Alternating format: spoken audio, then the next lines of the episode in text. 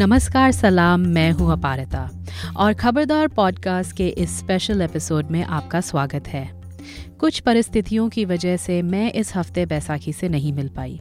लेकिन घबराए नहीं, अगले एपिसोड में बैसाखी की वापसी होगी।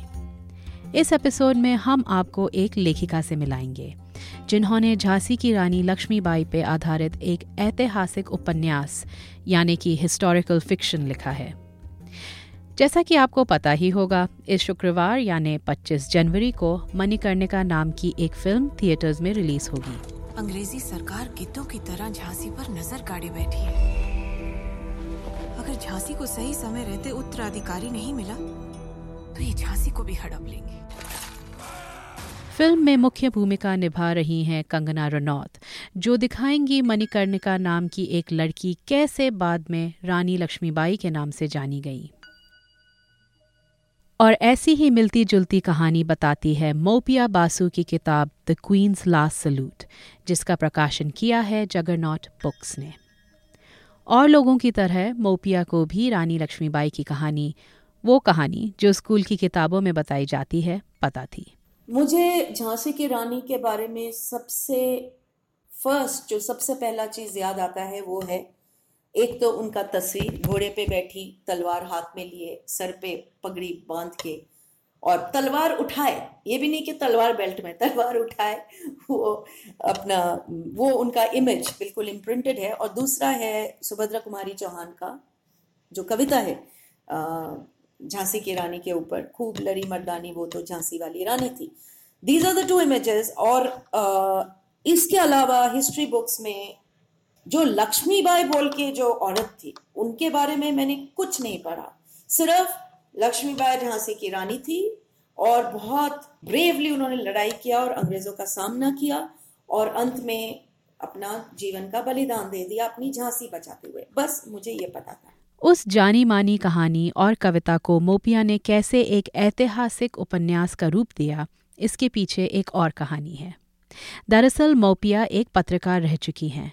25 साल से ज़्यादा वो अलग अलग विषयों पे लिखती रही। Business journalism social journalism variety of topics पे मैंने लिखा है एजुकेशन पे लिखा है।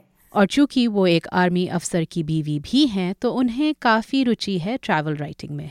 मेरे हस्बैंड क्योंकि मेरे हस्बैंड आर्मी में थे इसलिए मुझे पूरे इंडिया में भारत में घूमने का बहुत अच्छा मौका मिला। और जगह जगह जब मैं जाती थी मुझे बहुत अच्छा लगता था। और मैं जितना हो सकता था उस जगह के बारे में लिखती थी।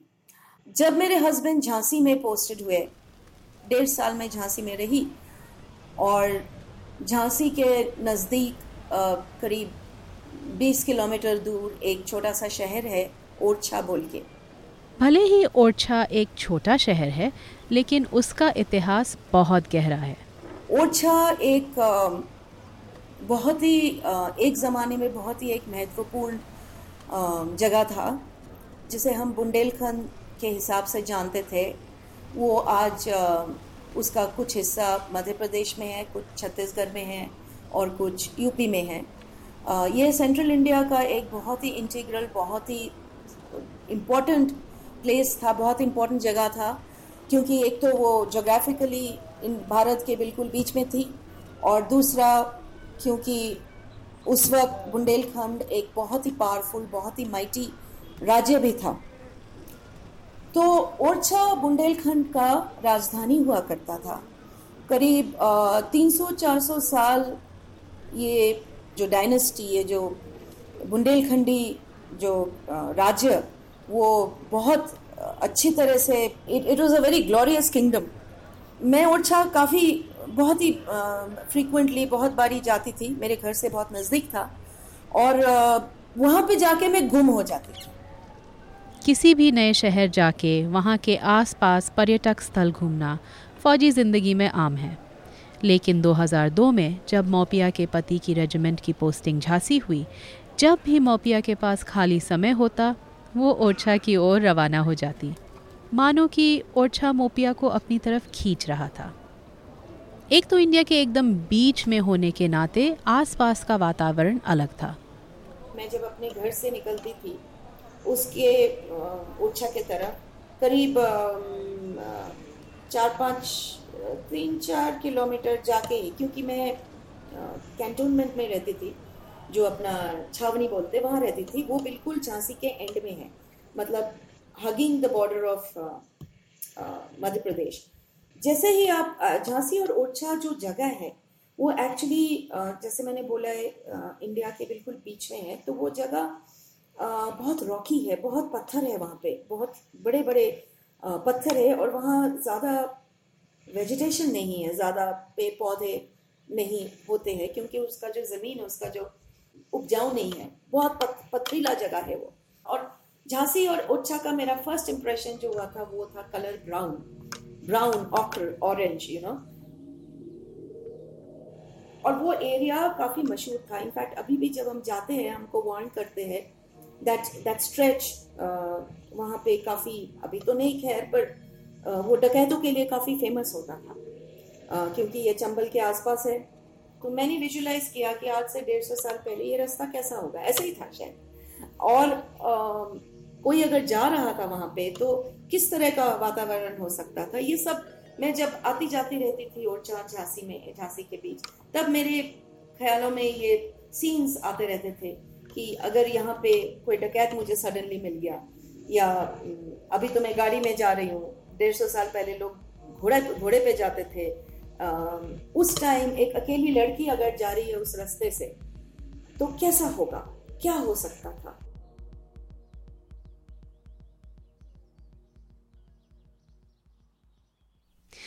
एक तरफ़ वीरानी सी थी, लेकिन दूसरी तरफ़ एक ऐसा प्रतिवेश, जिसमें ओरछा का मशहूर किला, एक साफ़ और गहरी नदी बेतवा और एक जागृत राम राजा मंदिर।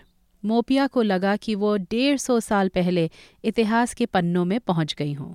ओरछा, जैसे ही आप ओरछा के तरफ़ जाओगे, आप देखोगे थोड़ा थोड़ा हरियाली दिखने लगेगा, क्योंकि ओरछा के बिल्कुल बीच में से जा जाता है ये बहुत ही एक सुंदर नदी, जिसका नाम है बेतवा। बेतवा बहुत ही क्लीन बहुत ही क्रिस्टल क्लियर है उसके वाटर अभी भी मतलब आप अंदर नीचे पत्थर देख सकते हो, इतना क्लियर है और बहुत फोर्स है, बहुत करंट होता है। तो आप अगर by chance God forbid कोई गिर भी गया तो within minutes specially monsoon वगैरह के टाइम पे you can be just swept away मतलब आपको, आपका नामो निशान नहीं दिखेगा। बहुत और बहुत पथरीला नदी है और बहुत सुंदर है बिल्कुल ब्लू कलर है। तो जैसे ही मैंने देखा ये रास्ता मैं जा रही हूँ बिल्कुल लोनली रास्ता अचानक पुराने आ, में ये सब इमारतें दिखती है किलाए दिखती है।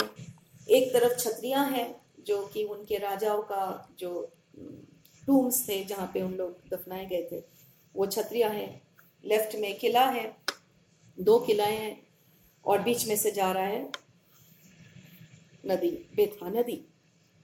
फिर जैसे हम, बहुत छोटा सा शहर है, जैसे हम घुसे राइट में देखो, बहुत सुंदर मंदिर है राम राजा मंदिर बोल के, वो इतना जागृत है कि दूर दूर से लोग आते हैं वहाँ पे पूजा करने और नवरात्रि के टाइम राम राजा मंदिर तो ऐसे बिल्कुल दुल्हनों की तरह सजाते हैं।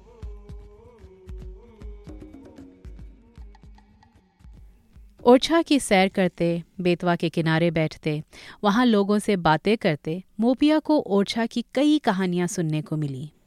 फिर जब मैंने सुना कि ओरछा एक टाइम था जब रानी लक्ष्मीबाई ब्रिटिश के साथ मुठभेड़ में व्यस्त थी अंग्रेज़ लोगों ने उनका सब कुछ ले लिया था, उनका उनका महल, उनका घर, उनका राज्य, उसी वक्त हमारे देश में बहुत एक इंपॉर्टेंट इवेंट हुआ रिवोल्ट ऑफ़ 1857 जो हम अपने आज़ादी की पहली लड़ाई के हिसाब से जानते हैं। रानी लक्ष्मीबाई हम सबको पता है, बहुत ही महत्वपूर्ण एक भूमिका निभाई है उस लड़ाई में। उसी वक्त ओरछा ने निश्चय किया डिसाइड किया कि हम झांसी को, झांसी पर आक्रमण करेंगे। ओरछा का अपना रीजन था, और वो भी काफ़ी वैलिड रीजन था, क्योंकि एक टाइम पे झांसी ओरछा का एक हिस्सा था।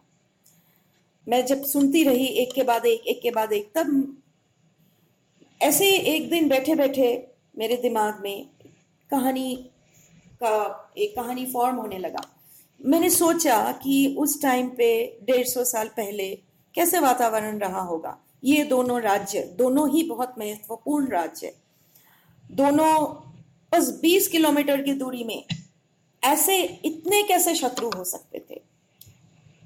तब मैं लिखने लगी और तब मैं रिसर्च करने लगी रानी लक्ष्मीबाई पर क्योंकि ओरछा का कहानी हम नहीं लिख सकते जब तक हम रानी लक्ष्मीबाई और झांसी को नहीं मेंशन कर सकते। मोपिया ने रानी लक्ष्मीबाई के बारे में पढ़ना शुरू किया।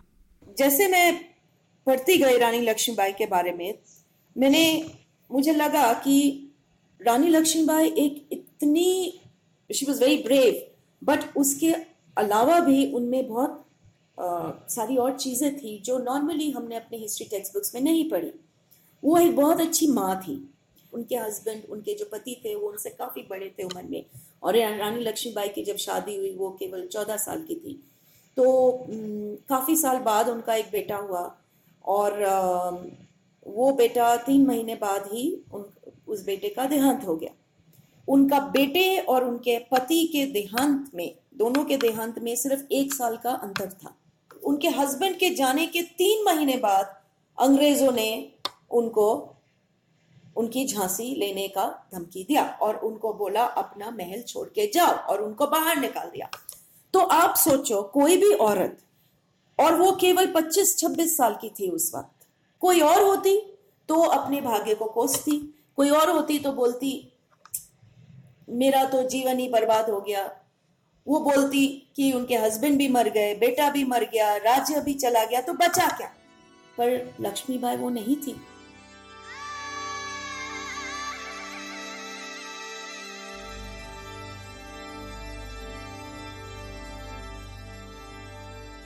हमने सिर्फ़ उनका इमेज देखा है, घोड़े पे बैठ के तलवार लिए। पर कितना हम जानते हैं कि उन्होंने क्या किया?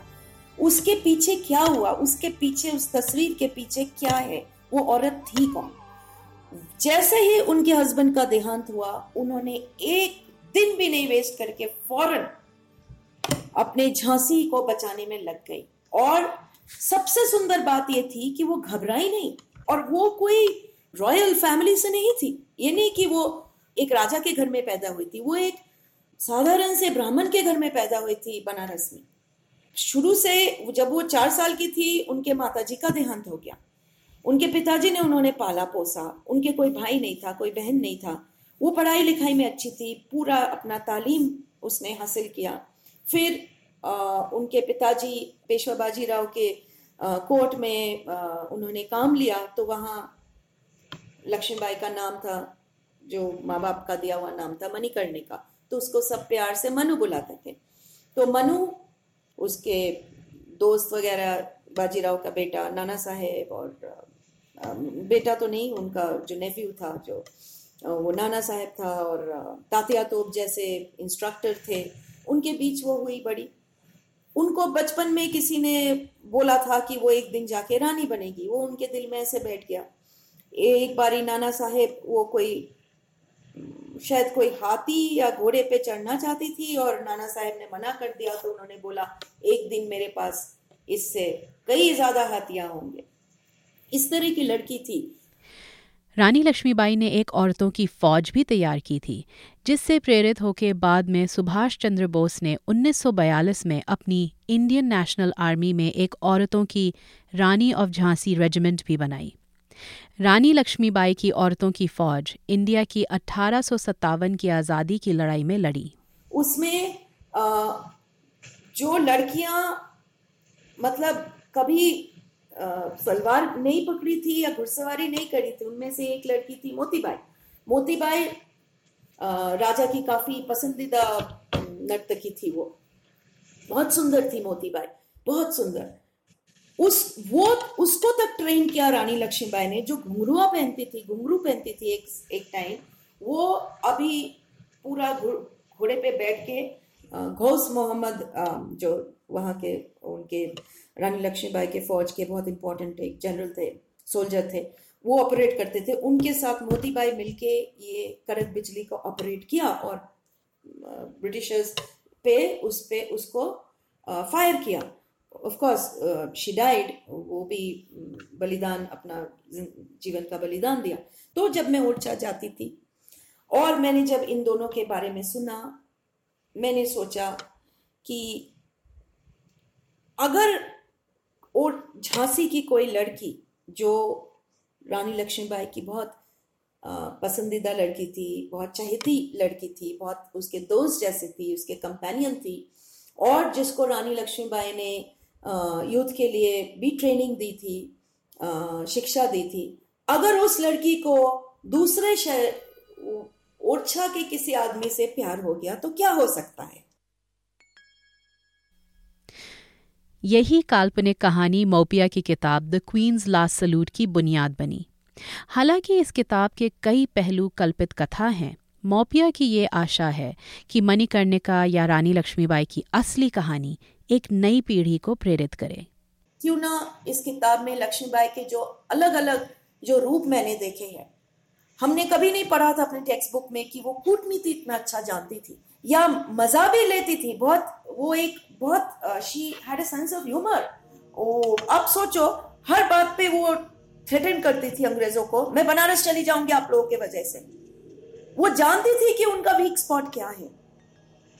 इस तरह से नचाया उसने। अपने झांसी को बचाने के लिए। बहुत बुद्धिमान औरत थी, उनको पता था कब क्या स्टेप लेना चाहिए।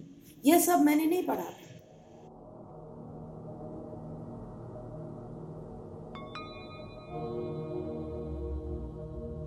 सिर्फ़ हम उसको एक रानी, महारानी या एक एक वॉरियर के हिसाब से नहीं देखेंगे, नहीं देखना चाहिए।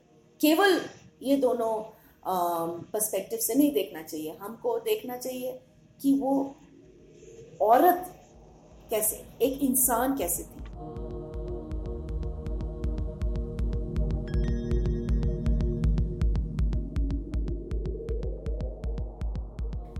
तो ये थी लेखिका मोपिया बासु के साथ एक चर्चा।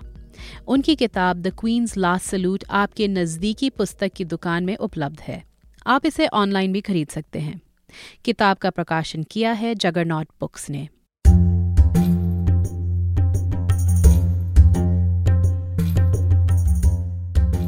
और इसी के साथ हमारा ये स्पेशल एपिसोड नंबर 40 समाप्त होता है। अगले एपिसोड में होगी बैसाखी और मेरी चर्चा। कुछ हफ़्ते पहले रिलीज़ हुई फ़िल्म उरी के बारे में। इस बीच अगर आपको हमसे गुफ्तगू करने का मन करे तो आप हमें हमारे website Khabardar podcast dot com या फेसबुक पेज पे हमसे संपर्क कर सकते हैं। आपके कोई भी सुझाव हों या हमारे लिए कोई विशेष टिप्पणी या फिर कोई ज़रूरी सवाल, आप हमें ईमेल कर सकते हैं या फिर एक वॉइस मेमो भेज सकते हैं। हो सकता है हम आपके वॉइस मेमो को इस पॉडकास्ट में शेयर करें। जैसे हैदराबाद से नरसिम्हाचारी ने हमें फेसबुक के ज़रिए सुझाव दिया कि तेलुगु और अन्य साउथ की फ़िल्मों का हिंदी फ़िल्मों पर असर इस विषय पर एक चर्चा करें। और इंस्टाग्राम से मधुर रटवाल का सुझाव था कि हमें नानक शाह फकीर और पूर्णा फिल्म्स देखनी चाहिए। कोशिश करेंगे जल्द ही इन सुझावों पर अमल करने की। जाने से पहले कुछ लोगों का शुक्रिया अदा करना है। हमें तकनीकी मदद दी राजेश दुग्गल ने। इस बार का थीम म्यूज़िक दिया है केविन मैक्लॉयड ने। एप्पल पॉडकास्ट या गूगल पॉडकास्ट या आप जैसे भी पॉडकास्ट सुनते हैं, हमें सब्सक्राइब ज़रूर कीजिए और हमारे लिए एक रिव्यू भी लिख दीजिए।